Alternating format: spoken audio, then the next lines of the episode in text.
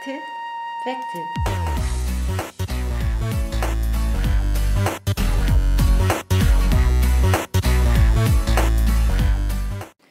안녕하세요. 프랑스에서 예술을 공부하는 사람들이 모여 예술에 대해 묻고 답하는 프로젝트 그룹 아트 팩트. 저는 진행을 맡은 고연정입니다. 총 2부로 구성된 미술사 시리즈 오늘 2부에서는 앞서 다루었던 페미니즘 미술이 현대에 어떻게 해석이 되었는지 알아보기 위한 시간 준비되어 있습니다. 이를 위해 퐁피두와 오르세이에서 열렸던 전시들과 퐁피두 전시의 레퍼런스 중에 하나였기도 하고 전시된 작품 중에 또 하나였기도 했던 게릴라 걸즈의 포스터 준비되어 있습니다. 오늘 함께 하실 멤버로는 정보람 씨 안녕하세요. 그리고 정지숙 씨 안녕하세요. 나와 계십니다. 두 분 오늘 페미니즘 관련 작품들을 준비하시면서 아마 많은 생각들을 하셨을 것 같은데요. 또 저와 보람 씨 같은 경우는 어, 작품이 아니라 전시를 주 오늘 소개시켜 드리려고 하기 때문에 굉장히 많은 작품들을 한꺼번에 봤거든요. 그래서 그러셨구나. 네, 특히나 저는 뽕피드의 엘르전을 준비를 했기, 아. 엘전을 준비했기 때문에 어, 너무 유명한 작가들의 작품들이 너무 쏟아져 그 나와가지고 1년 동안 계속 바꿔가면서 전시한 거죠. 네네네. 또 연장을 한 전시 아. 중에 하나이기 때문에 어, 장난이 아니겠어요. 저도 남성 누드를 너무 많이 봐서 좀 도서관에서 보는데 네.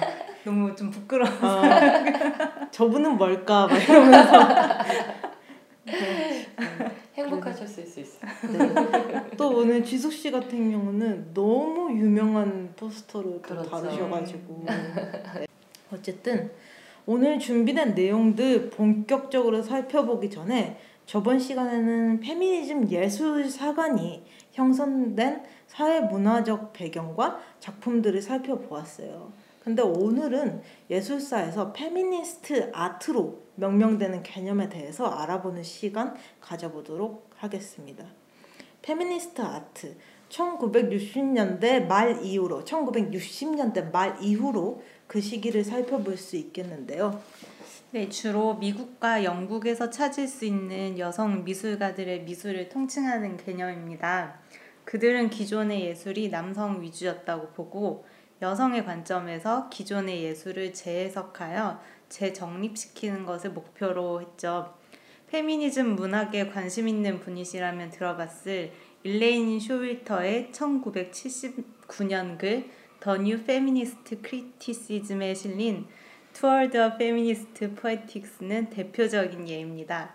이 글에서 그녀는 각종 이론과 연계하여 페미니즘을 분석하는 행위 자체가 남성 중심적인 관점에서 벗어나지 못하는 것으로 규정합니다. 진정한 페미니즘 비평이 되려면 여성의 삶과 모든 경험 및 사고 체계가 융합된 새로운 관점에서 읽어내기가 돼야 한다고 주장했던 거죠. 네. 어, 이 부분은 저희가 뭐 앞에 일부에서 조지아 오키프의 북꽃 연작 다루면서도 계속해서 언급했던 부분인데요. 어쨌든 기존의 이론 및 당시의 이론들, 즉 저희가 방법론이라고 부르죠. 미술사를 해석하는 방법, 다루는 방법을 방법론이라고 하는데요. 남성 중심의 역사에서 이 방법론이나 이런 것들이 기인한 것들이기 때문에 여성의 삶과 경험 그리고 사고로 이루어진 페미니즘 예술에 적용하기에는 모순점들이 많이 생긴다는 주장이죠. 네. 1940년대와 50년대의 추상 표현주의 예술이나 형식주의 이론들의 예술적 업적이 여성 작가들에게 보여줬던 그런 보수적인 태도를 우리가 떠올려 본다면 어, 이러한 앞서 말씀하셨던 그런 주장이 나온 배경에 대해서 저희가 이해할 수가 있겠죠. 네. 앞선 미술사 시리즈에서 다루었던 예를 들어서 헬렌 프랑켄탈러의 작품은 스테이닝 기법과 같은 새로운 기법으로서 어, 그녀 스스로 이제 여성 작가로서의 어떤 이- 업적을 이루었지만 그 당시를 살펴보면 어, 작품의 색채와 구성이 너무 여성적이었다 다소 여성적이었다라는 비판이 있었습니다. 이게 왜 비판이 되냐면요. 그녀가 이제 그린버그하고도 상당히 친했고 형식주의라고 말을 했기 때문에 그래요. 자기의 작품이. 음. 그래서 이게 비판을 받는 거거든요. 왜냐하면 작가 스스로의 그게 들어가 버리니까 형식주의는 작품만 보는 건데. 왜냐면 반대로 생각해 보면 조지 어키프는 그렇게 하지 말라 그랬는데 오히려 비평가들이 여성적인 요소가 있다라고 해석을 했잖아요. 근데 이제 그거는 페미니즘 아트 쪽으로 해석하면 그 해석이 또 맞을 수 있기 때문에 사회 문화적 배경으로 그렇기 때문에 그건 비판이 아닌데 헬렌 프랑켄탈러 같은 경우는 이게 비판이 돼버리는 것이죠. 그러니까 이게 미술사라는 것이 같은 의견이라도 어디에 어떻게 적용하냐에 따라서 또 많이 달라집니다. 어쨌든 어 그녀가 그 헬렌 프랑켄텔러가 왜 형식주의를 추구했는지에 대해서 마- 다시 한번 말씀을 드리면 그 이면에는 아마 이런 사회적 배경이 그러니까 남성 중심주의의 이념이 판을 쳤던 배경이 있지 않았을까 생각을 해봅니다. 즉 형식주의를 따르지 않으면 예술계에서 도태될 위험성을 고려하지 않을 수가 없고 왜냐하면 그 당시 예술 시장이 굉장히 발달했던 시기잖아요. 그런 의미에서 또 자신의 예술이 어떠한 틀에 들어가지 않으면 그런 식으로 경제적으로나 뭐 예술적으로나 힘든 상황이 반영되지 않았을까 그런 생각을 개인적으로 추측을 해봅니다. 그렇죠. 네, 연정 씨가 말씀하신 것처럼 당, 당시 남성들이 주도한 화단의 흐름에서 성차별이 없는 미술을 추종하며 남성과 또 동등한 위치에서 경쟁하기를 바랐던 여성 작가들은 많았는데요. 1960년대 히피로 대표되는 자유주의자들이 등장하면서 여성 작가들도 남성 위주의 주류 미술과 경쟁하기보다는 여성 특유의 감각을 되찾자는 쪽으로 활동하게 되었습니다. 네, 이게 왜 그러냐면요. 흐름을 보면 남성 주류 미술에 뒤지지 않으려는 행위 자체가 오히려 그들의 미술을 우위에 선점한 것으로 인정하는 태도 같아요. 그것을 바탕으로 그래서 그것을 기반으로 삼는 비주체적인 행위가 돼버리는 것이죠. 한마디로 말해서 독립적인 성질을 띠기 위해서는 여성 작가만의 특성을 예술에 반영해야 된다는 주장이죠. 방금 말씀하신 것이. 이것을 이해하기 위해서는 1960년대 중반에 많은 분들이 아실 니키 드 생팔의 Nouveau Réalisme 작품들을 보시면 좋을 것 같아요. 어, 제가 말씀드리는 거는 이제 shooting painting 이렇게 총으로 쏴서 그린 그림 말고 나나라는 조각 작품이 있거든요. 여기 이제 조금 이따 다시 설명을 드릴 건데 여성적 이미지가 작품에 반영이 돼요. 근데 그게 우리가 기존에 알고 있던 그런 여성의 이미지가 아니라 어, 니키드 생팔이 주정하고 추구하는 여성의 이미지가 작품에 반영이 되는 것이죠. 네, 본격적으로 1970년대에는 이런 여성의 이미지가 작품에 반영되고 또 그러한 작품들을 연구하고 작품들에 대한 비평이 활발하게 나오면서 feminist art가 개념으로서 잡을, 자리를 잡을 수 있게 됩니다. 그러므로 미술에 대한 접근 방식을 feminist art라는 또 하나의 관점으로 다양화시킨 것이 됩니다. 네. 그러니까 우리가 말하는 이제 시대에 국한할 수는 없지만 음, 미니멀리즘이라든가 conceptual art라든가 이런 것처럼 개념으로 이제 자리를 잡게 되는 거죠 미술사에서. 어, 오늘은 이러한 배경 지식을 가지고 우리와 시기적으로는 가까운 시점에서 현대에서 페미니스트 아트가 어떻게 해석이 되는지 살펴보는 시간 가져보도록 하겠습니다. 오늘 함께 살펴볼 작품으로는 게릴라 걸즈의 1989년 포스터 여성이 메트로폴리탄 미술관에 들어가기 위해서는 벗어야 하는가와 엘 골뱅이 상트르퐁피두 어, 2009년 5월 27일에서 2011년 2월 11일까지 볼 수 있었던 파리 시립 현대 미술관의 소장 작품 중에서 여성 작가들의 작품들을 전시했던 어, 뽕피드에 열렸던 전시입니다.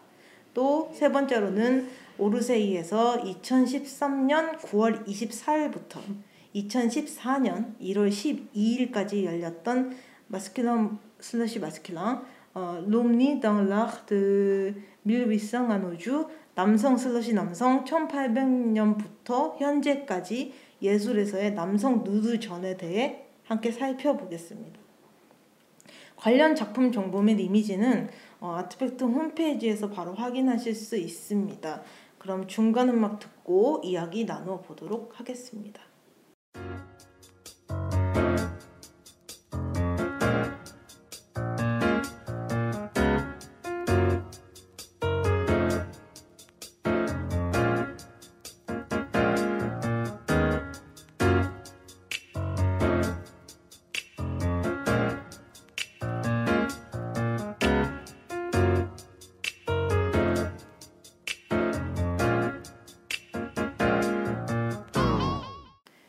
네, 중간 음악 듣고 오셨습니다. 게릴라 걸즈부터 함께 살펴보도록 하겠습니다. 굉장히 방금도 말씀드렸지만 유명한 포스터죠. 굉장히 유명한 포스터죠. 네. 아 게릴라 걸즈 일단은 이분들의 이름의 이름의 연원에 대해서 뭐 어느 정도는 유추하실 수 있겠지만 그래도 좀 짚고 넘어가는 차원에서 네. 저희가 게릴라 걸즈라는 이름을 한국어로 굳이 번역을 해보자면 음. 소녀 특수 부대원 같은 느낌이 되는데요. 음. 뭐 공수 부대라고 할 수도 어. 있겠고 저희가 이제 게릴라라는 단어 자체가 상징을 하는 게 이런 국지전에 참여하는 그런 굉장히 전장의 최선두에 서 있는 그런 음. 이제 그런 분들 그런 분들 이제 프랑스어로는 아방가르라고 하는 이러한 직책을 자기들이 맡아서 어떤 어떤 포지션에 자기들을 설정을 했냐면 이분들이 자기들을 conscience of the art world라고 해요. 게릴라 걸즈가 자신들의 미, 미술계 혹은 예술계의 양심이라고 음. 설명을 하면서 이러한 미술계의 양심이 보내는 공공 서비스 메시지, public service message 중에 우리가 알고 있는 어, 여성 여성이 메트로폴리탄 미술관에 들어가기 위해서는 벗어야 하는가라는 굉장히 어, 기념비적인 굉장히 유머러스하지만 그내 그 내의 통계적인 자료나 이런 거를 보면 우리가 어, 절대 웃을 수는 없는 그러한 사회 비판적인 메시지를 던진 작품을 저희가 살펴볼 텐데요. 네. 이 작품의 원래 제목은 Do Women Have to Be Naked to Get into the Metropolitan Museum이고 네. 1989년도에 이 게릴라 걸즈 분들이 소녀 특수 부대원들이 뉴욕의 소호 갤러리들이 쫙 있는 거리에 밤에 몰래 가가지고 막 포스터를 뿌렸어요. 음. 정말로 이렇게 작전 전시 작전을 개시하시듯이 이렇게 뿌렸는데 이 작품은 게릴라 걸즈가 본격적으로 이미지와 텍스트를 사용한 작품이고요. 이전에는 이전에는 말하자면은 어떤 고발적인 형식의 포스터로 텍스트만을 사용을 했어요. 텍스트만 사용을 해도 어느 정도 이제 통계 자료를 계속 제시를 하시니까 게릴라 건- 걸즈 분들께서 그래서 그것만으로도 이제 사람들한 사람들한테 충분히 사회 비판적인 메시지를 던질 수 있지 않을까라고 처음에 이제 생각을 하시다가 그 나중에 이후에 이미지를 넣게 되면서 좀 더 좀 더 훨씬 더 그 흥행성을 얻게 되죠. 확실히 작품을 보시면은 굉장히 노란색 감 굉장히 굉장히 굉장히 그 뭐라 해야 돼? 파격적이죠. 네. 시각적으로 굉장히 효과적인 작품이라고 볼 수, 작품 포스터라고 볼 수가 있어요. 네. 그냥 너무 얼굴이랑 몸이 네. 매치가 안 돼. 네.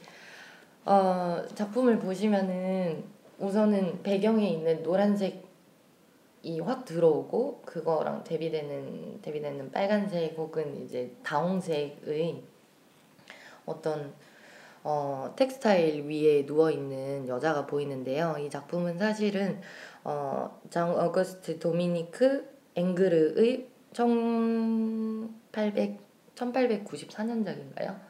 을 차용한 오달 1894년도 작 오달리스크를 차용한 이미지를 활용을 했어요. 그 작품을 보시면 이제 비평가들이 말하기를 아 앵그르 앵그르가 동양의 아름다움, 동양의 비너스를 아주 완벽하고 이상적인 비례를 통해서 어, 잘 표현을 했다라고 하시는데 그런 어떤 여성의 이미지, 여성의 신체, 여성의 신체 이미지가 미술사에서 표현되는 방식 중에서 어떻게 말하면 가장 대표적으로 가장 이상화된. 네, 가장 이상화된 그러한 그러한 작품이라고 볼 수 있겠죠. 저는 이 이상적 비례라는 단어에 조금 어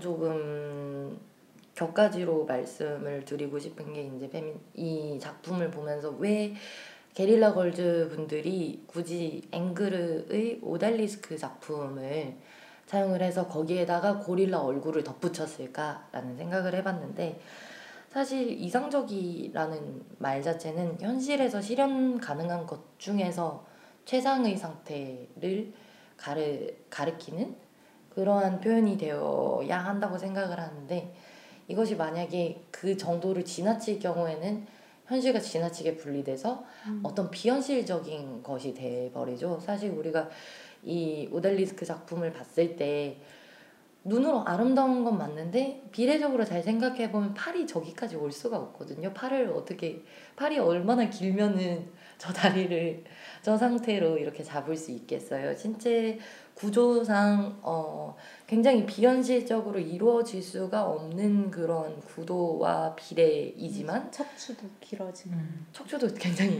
길고 네.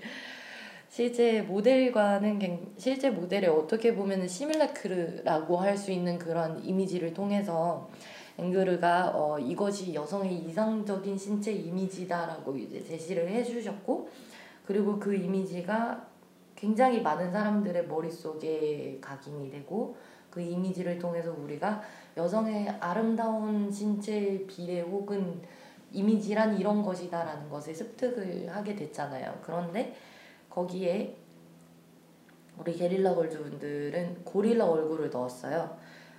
이 굉장히 이상적이지만 수동적이고 아름답지만 뭔가 너무나도 비현실적인 이 신체에다가 갑자기 엄청나게 찡그리고 있는 공격적이고 기괴한 고릴라 얼굴을 넣어봤더니 우리가 사실 이 이미지 자체가 그 전의 이미지 자체도 굉장히 비현실적이었다라는 것을 역설적으로 드러내게 되는 거죠.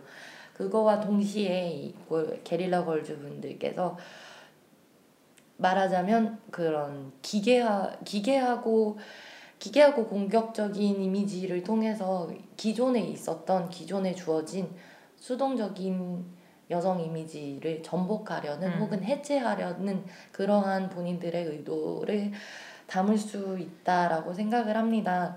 어, 정리하면 이 작품 자체는 미술사 내에서 창조적 창조자로 보통 이제 묘사되는 남성과는 달리 창조의 도구로 여성의 이미지를 국한시키는 것에 대한 비판이라는 맥락 하에서 여성이 메트로폴리탄에 들어가기 위해서는 굳이 벗어야 하는가 그러니까 객체화돼야 하고 대상화되어야만 내가 미술사 미술관 안에 들어갈 수 있고 나 자신 여성 자신 주체 자신으로서는 들어갈 수가 없는 그러한 현실에 대해서 비판을 해 한 작품이라고 볼 수 있어요. 밑에 오른쪽 하단에 보시면 less than 5% of the artists in the modern art sections are women, but 85% of the nudes are female. 이라고 적어 놓으신 통계 자료를 이제 제시를 하셨는데 모던 아트 섹션에 그러니까 현대 미술 섹션에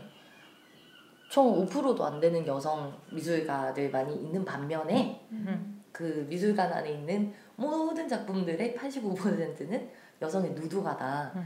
이게 무슨 일이냐. 이러한 현실에 대해서 자신들이 처한 그 제도적인 불평등 앞에서 어, 예술가로서 자신들이 가질 수 없는 기회야 그리고 음, 제한된 현실에 대한 그러한 비판을 하신 거죠.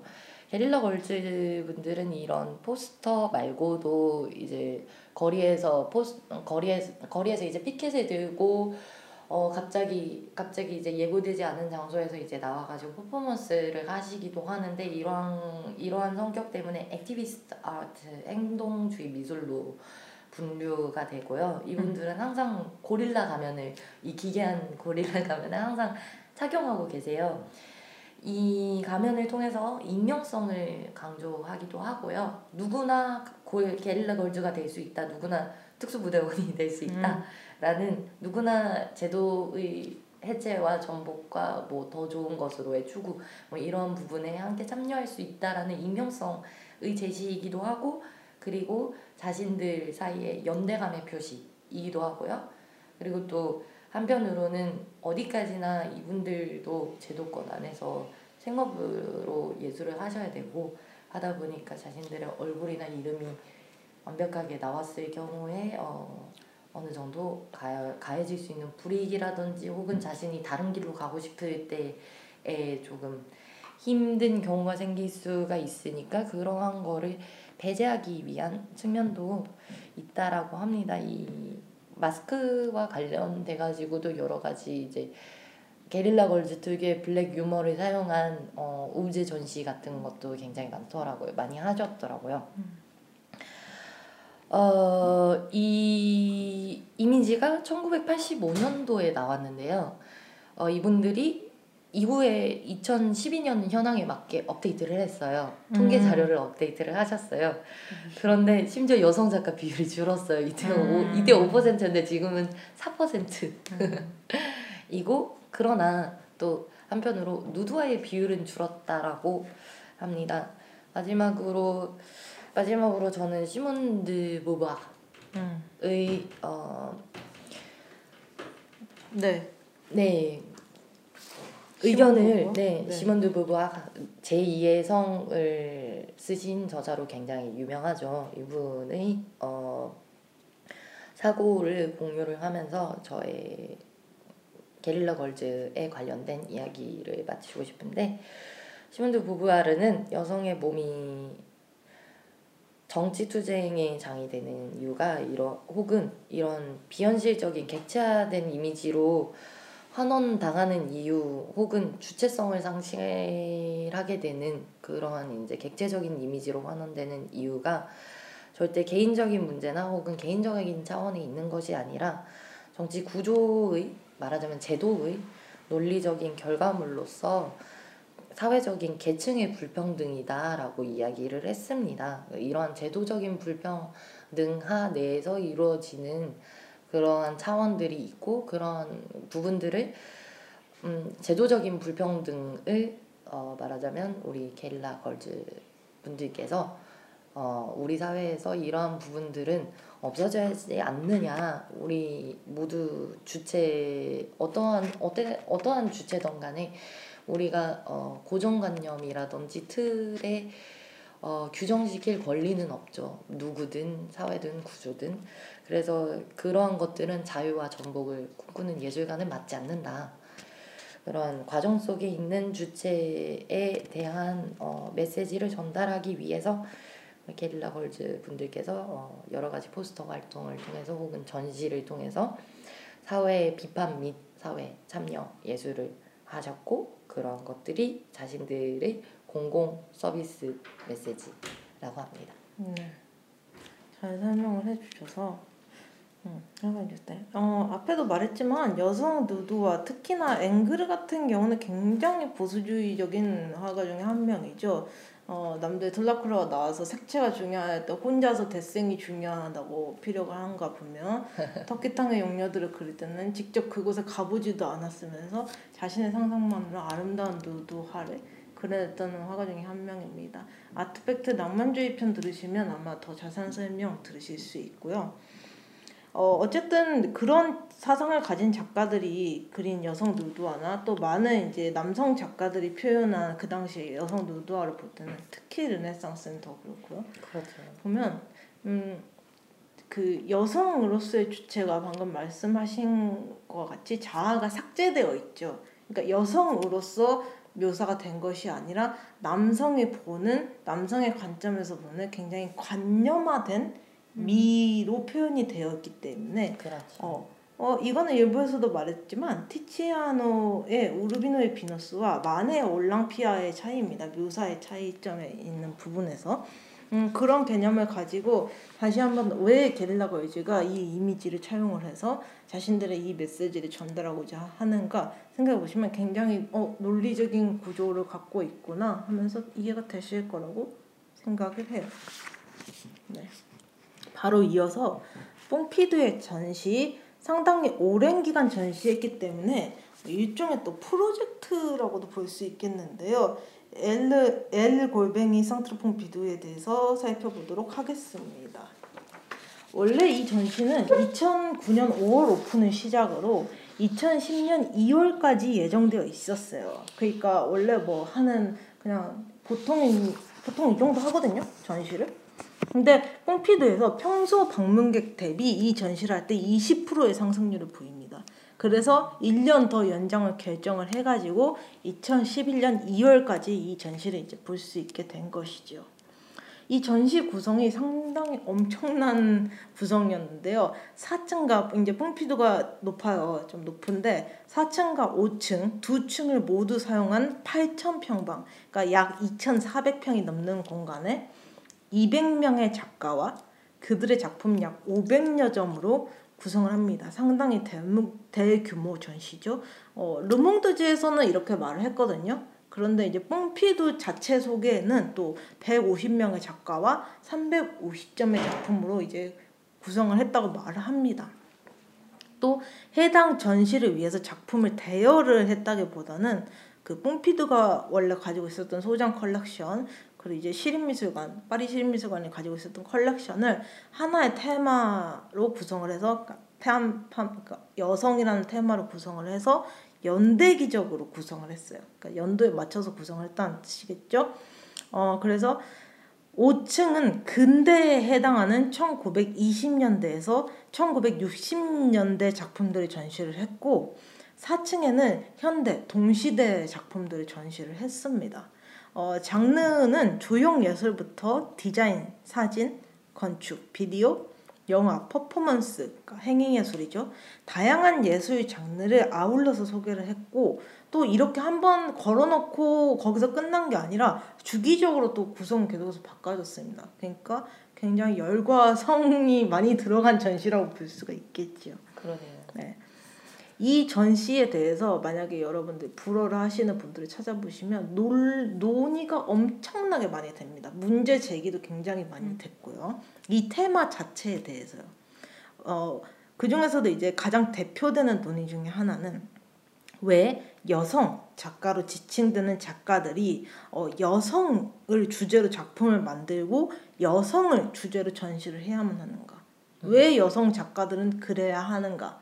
그래야지만 너네가 왜 그렇게 전시해주냐 그 말이겠지요. 음, 마치 그렇게 생각하는 거는 여성이라는 오히려 그 젠더가 마치 보호받거나 또 우리가 이 여성 여권을 신장시키려고 투쟁을 해야 하는 것처럼 만든다. 음. 그러니까 이게 당연하지. 어, 투쟁을 하는 것이 문제란 이야기가 아니고요. 이 자체 이런 의문을 가지게 만드는 것 자체가 젠더에 따른 젠더를 동등한 위치에서 보지 않는다고 생각을 하는 사람들이 이러한 논의를 내는 거예요. 어, 이거를 이제 문제 제기식으로 정리를 해보면 첫 번째 이거에 대한 답변이에요. 여성 작가의 수가 너무 적다. 또 그래서 여성 작가의 수가 적은 이유에 대해서 논의할 필요성을 느낀다. 고 말을 합니다. 이 말도 뭐 합당한 말입니다. 왜냐면 여성 작가의 수가 너무 적기 때문에 이렇게 뭐 전시를 할 필요성을 느낀다 이런 거거든요. 왜냐하면 오랜 시간 동안 서구 사회에서 남성들이 여성들이 이제 그림을 그리거나 그림 교육을 받을 권리를 박탈을 해왔죠. 또 그런데 그럼에도 불구하고 굉장히 오래전 르네상스 시절부터 이제 조르지오 바달이 예술가인 동시에 전기 작가죠. 이 사람을 비롯해서 또 이제 조금 근대로 와서 발자크를 비롯해서 남성 작가들이 제가 방금 언급한 여성 작가 수가 너무 적고 근데 여성 작가들은 그림 교육을 받을 필요가 있다. 왜냐하면 그들의 능력이 있다. 이런 부분에 대해서 자각을 하거나 그러니까 인정은 안 하는데 자각은 하거나 또는 인정하는 바가 있어요. 그런 기록들이 남아 있고요. 그래서 이러한 문제 제기들을 모두 모아가지고 뽐피드에서는 그래서 이렇게 큰 관을 설정을 하게 된 거고 각각의 테마로 선보입니다. 오늘 저는 이제 이 테마에 따라서 작품들 이제 대표 작품들 몇 개를 이제 선정을 해서 제가 소개를 시켜드릴 건데요. 1부에서도 그랬지만 2부에서도 몇 개 선정을 했습니다. 첫 번째 전시관은 어, 라살데 피오니의 선구자의 전시관입니다.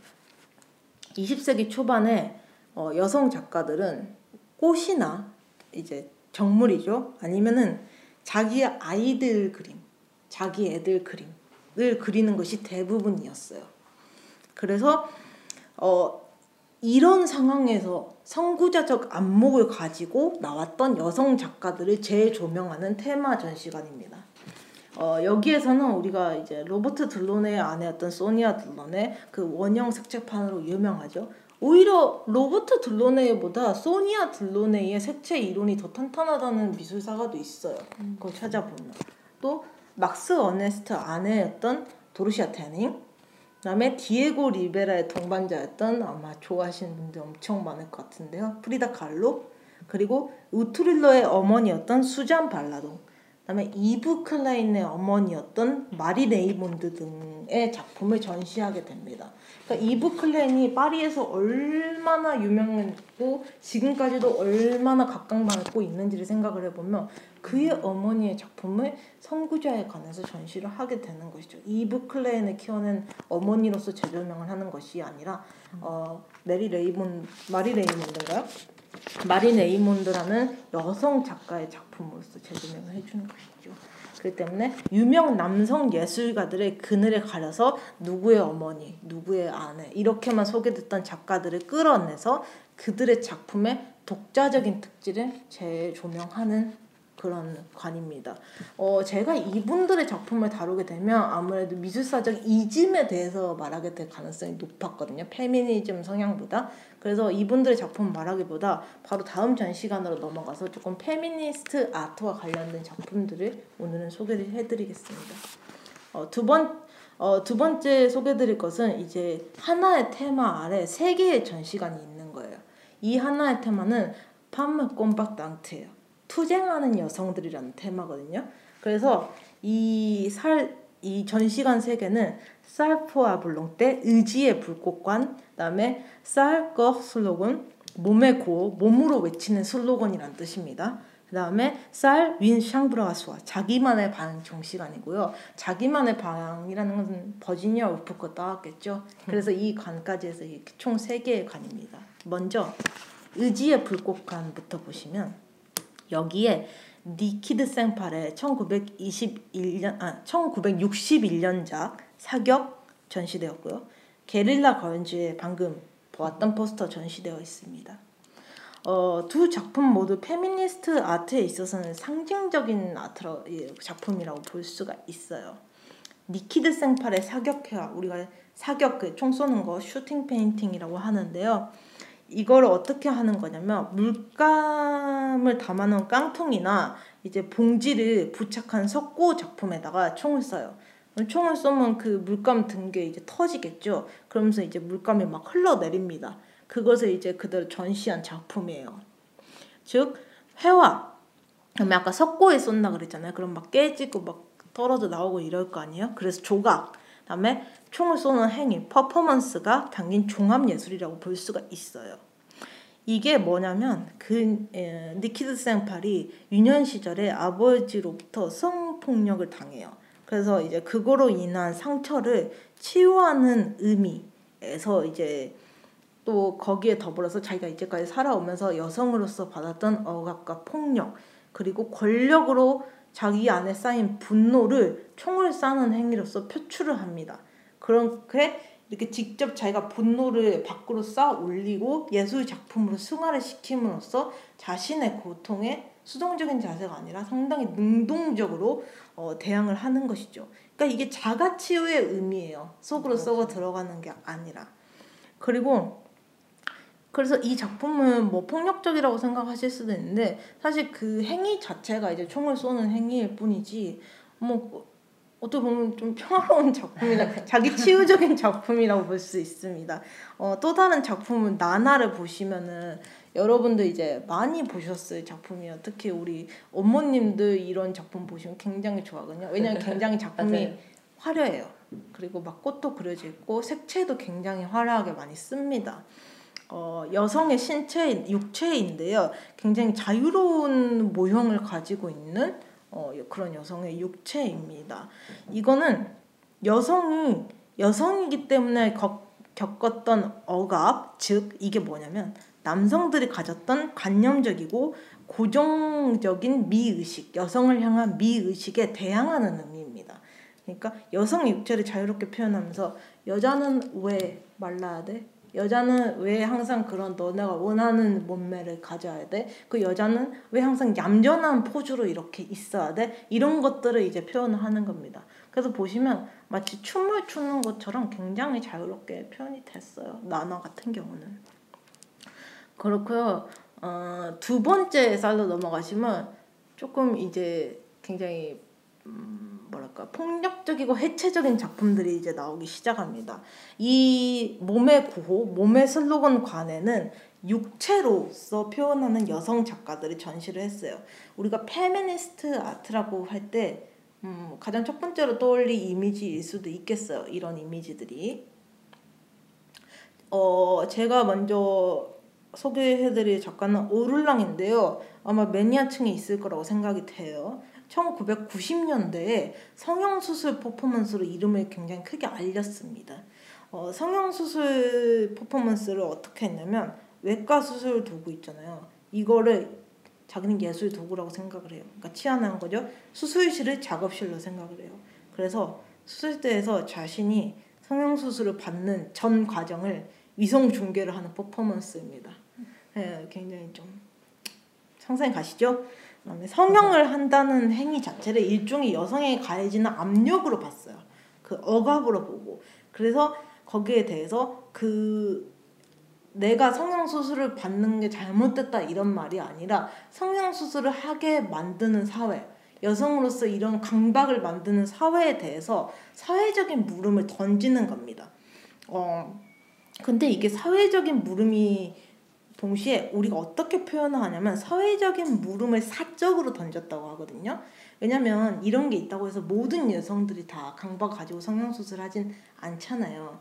그래서 그런 부분에서 오를랑이 작가로서 가지는 그런 사적인 부분이 포함되었다고 보는 겁니다. 이거는 뭐 사회 맥락적 해석이기 때문에 가능한 해석입니다. 뭐 그냥 딱히 뭐 이견은 없고요. 어쨌든 오를랑이라는 가 오를랑이라는 이름 자체가 가명이에요. 이 사람이 본명이 아니고 이거를 왜 선택을 했냐면 이 오를랑이 프랑스어인데요. 이 사람 생테티엔 출신이기 때문에 그 남성 여성 구분이 안 돼요. 프랑스 이름은 남성 여성 구분이 되거든요. 확실하게 되죠. 네, 근데 이거는 구분이 안 돼요. 그래서 그녀가 어릴 때 정신 분석 상담을 받는데 자기가 자기의 본명으로 서명을 하다 보니까 제가 봤을 때 목트라는 M O R T E가 자기 눈에 들어오더라 이거예요. 근데 이게 무슨 뜻이냐면 죽음이에요. 그래서 자신의 이름이 죽음을 본명이 죽음에 가깝다는 생각이 들어서 다시 태어난다는 의미에서 오를랑이라는 이름을 스스로 가지게 된 거입니다. 어, 성형수술 퍼포먼스는 여기 관에 이제 전시됐던 작품은 아니고요. 위성주계 작품이니까 여기 관에 전시된 작품은요. 예술가의 키스입니다. 그다음에 예술가의 키스라는 작품이 있고 예술가의 키스 자동 판매기라는 작품이 있어요. 그래서 같은 1970년대 후반기에 작품을 전시를 하게 됩니다. 예술가의 키스를 이게 뭐냐면 작가가 자신의 키스를 오 프랑에 파는 행위 예술이에요. 그러니까 오 프랑을 이게 자판기처럼 돼 있거든요. 이게 어디서 했던 퍼포먼스냐면 그 파리 FIAC art fair 있죠. 여기서 했는데 1976년에 했어요. 그래서 사, 그 사진 보시면은 아시겠지만 자기 스스로 키스 자판기로 분장을 합니다.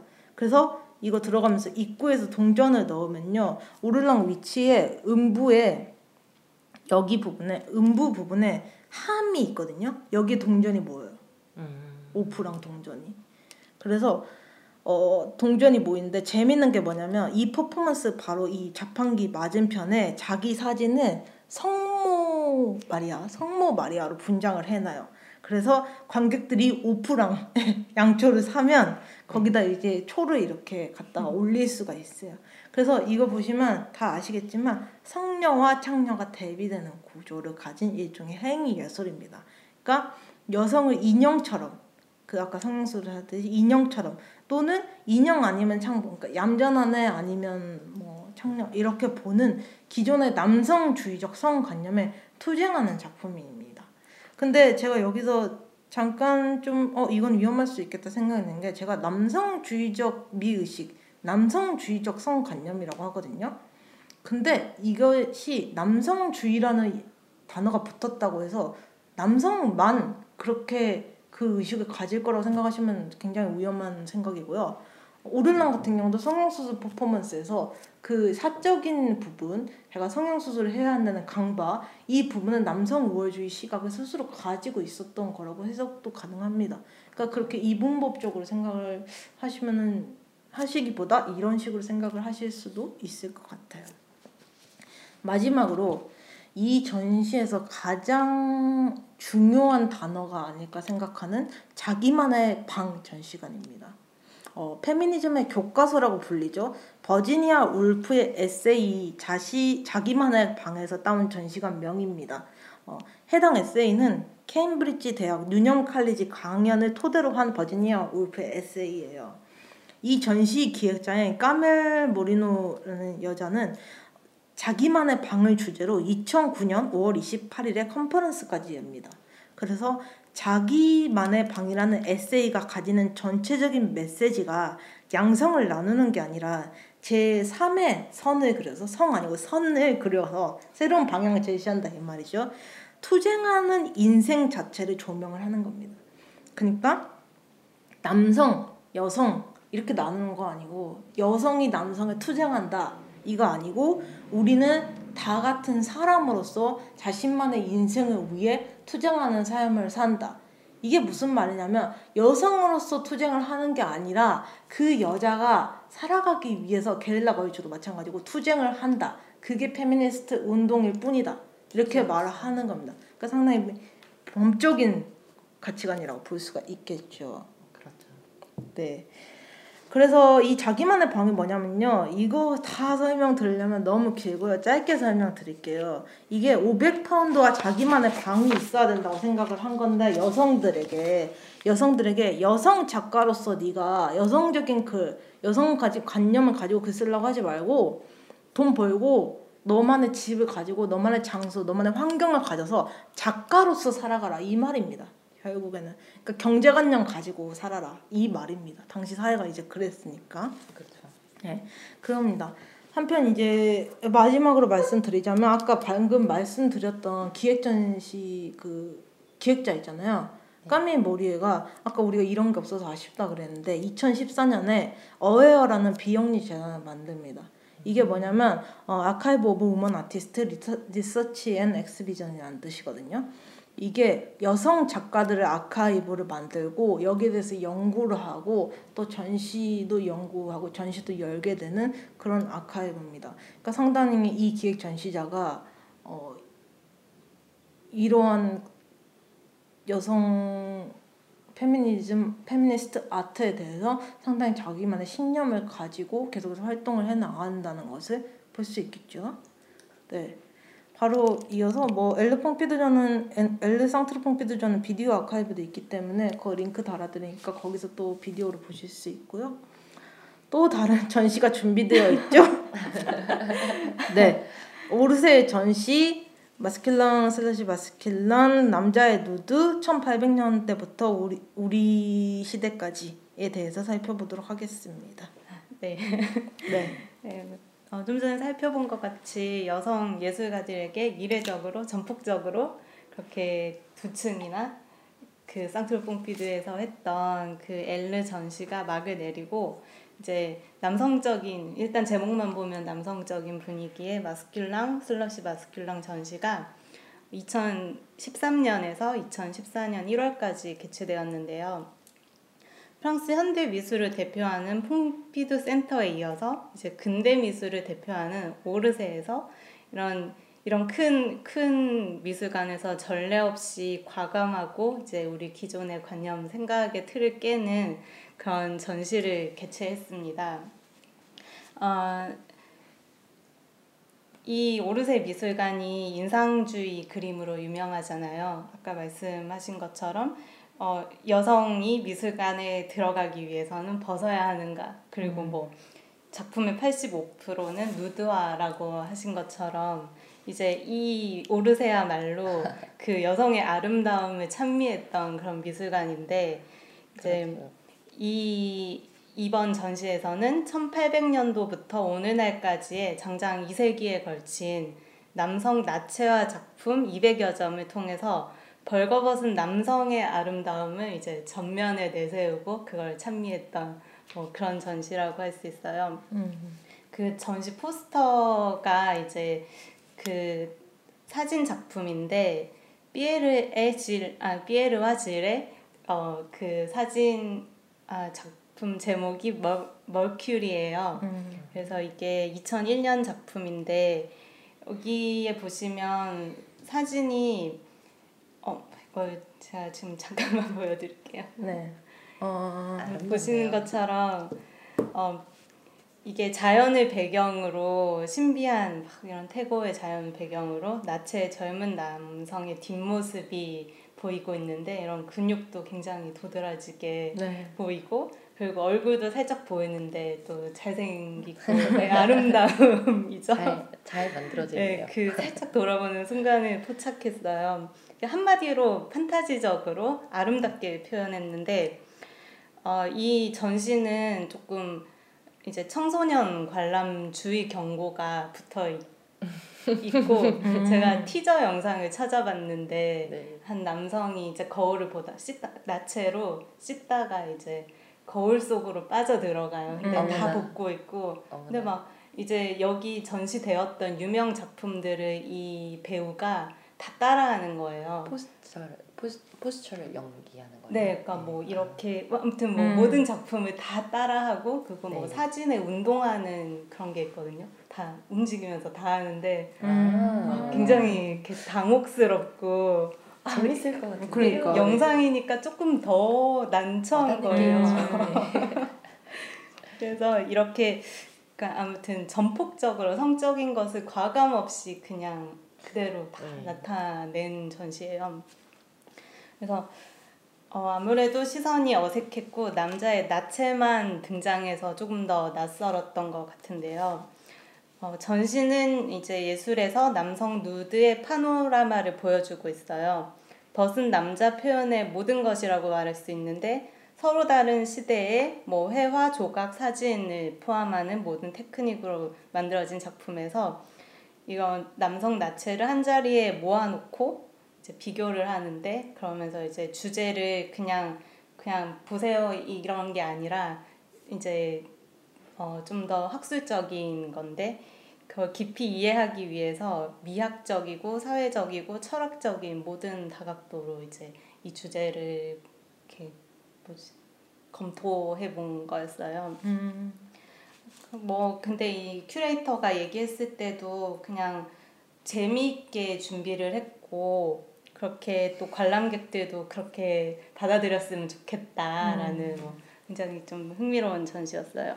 근데 먼저 정리할 점은 여기서 나체화란 건 뭐 그냥 단순히 그냥 벗어서 뭐 벗겨진 벌거벗은 몸 이게 아니라 여기서는 이제 예술가에 의해서 다듬어지고 이상화된 그런 만들어진 작품 속에 이제 누드화 누드인 거죠. 어, 작품 여기 전시된 작품으로는 신화나 성서의 그런 이상화된 남성 주인공이나 또뭐 에곤실레 자화상처럼 고통받는 모습의 나체도 있고 그리고 뭐 오를랑의 또 네. 다른 이제 전쟁의 기원이라는 작품이 있는데 쿠르베 세상의 그 근원 아시죠? 네, 네. 그것처럼 이제 남자의 성기를. 그- 네, 똑같이 그렇게 음. 해놓은 거예요. 그리고 또뭐 어, 지난 방송에 여름 특집에 언급했던 호크니의 일광욕하는 사람의 네. 그런 음, 음. 그런 것도 있고 또 스포츠 선수의 강인함을 강조하는 음. 뭐 그런 육체적인 사진들도 있어요. 이렇게 어, 나체 표현만으로 사회적인 타부를 건들 수밖에 없는 주제이지만 전시를 통해서 이런 관람객들이 이 프로젝트의 매력을 좋겠다는 기대로 만들었다고 하거든요. 그래서 사실 2012년에 빈 레오폴드 미술관 전시가 이런 전시가 있었는데 왜 이전에는 지금까지 남성 누드화 전- 주제 전시가 없었을까에 대한 질문에 대해서 대답하기 위해서 이 전시를 기획했다고 음. 합니다. 그래서 누드화라고 하면 보통 여성이 생각나고 그런 게 자연스럽게 느껴지잖아요. 처음 드는 그죠. 생각이. 근데 여성의 나체 그림은 항상 아까 지숙 씨께서 말씀하신 것처럼 남자의 시선 앞에 타자화돼서 객관화돼서 놓여 있고 또 감상이나 또 남성 욕망의 대상으로 존재하고 있어요. 그래서 실, 실제로 여성의 누드화는 언제나 미술관에 있었고 그리고 이것만 주제로 한 전시도 여러 번 개최되었다고 해요. 음. 하지만 여성 누드는 남성의 나체화보다 역사적으로는 또 평가절하가 되어 있어요. 좀 그 근육질이고 구조적인 신체 표현은 어, 그걸 통해서 르네상스 시대부터 남성의 나체 표현이 여성의 나체 표현보다 우위를 차지했고 또 남성 누드는 서구 근대 미술의 두 가지 주축인 헬레니즘 문- 문명과 또 유대 그리스도교를 기반으로 따라가는데 뭐 예를 쉬- 쉽게 예를 들자면 이제 아담과 이브가 창조됐을 때도 이브는 이렇게 아담 창조 후에 그걸 따라서 또 만들어졌다. 이 여기서부터 이제 갈비뼈로. 네, 그렇게 또 우위가 또 이렇게 나눠지는 거죠.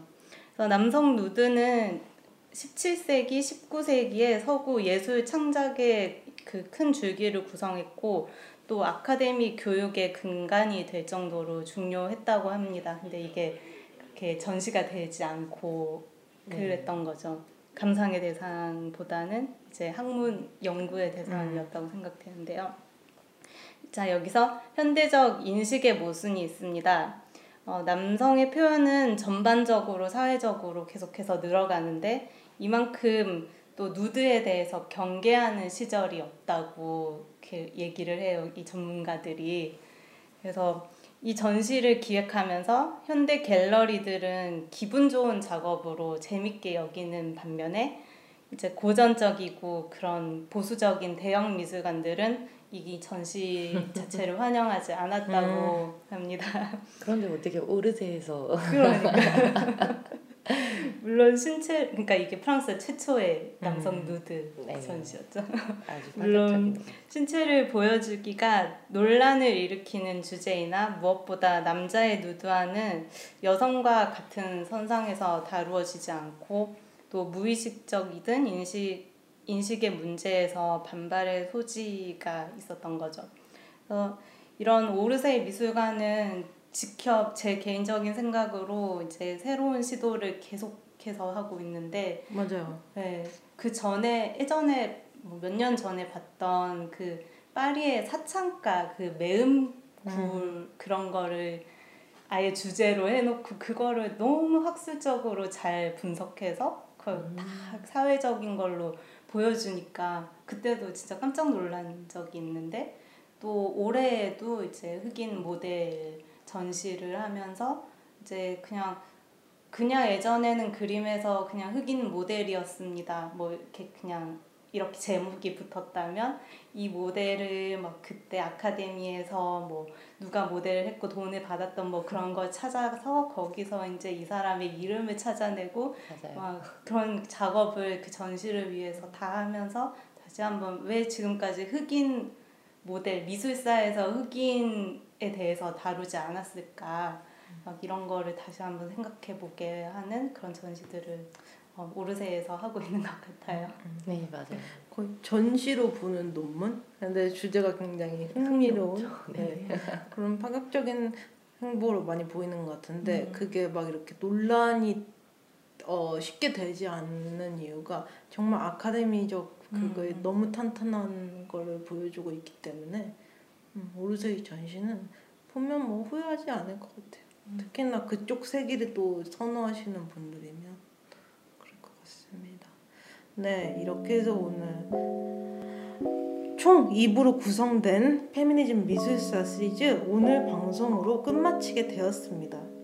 어, 항상 그렇듯이 많은 것들을 전해드리고 싶어서 그런지 시리즈 구성이 조금 짧게 느껴지는 경향이 있어요. 음, 하지만 오늘까지 아트팩트에서 다른 작품들과 전시 말고도 청취자 여러분께서 다른 페미니스트 작가들과 전시들을 찾아보시면서 어, 나름대로 흥미로운 시간 가져보신다면 좋지 않을까 생각합니다.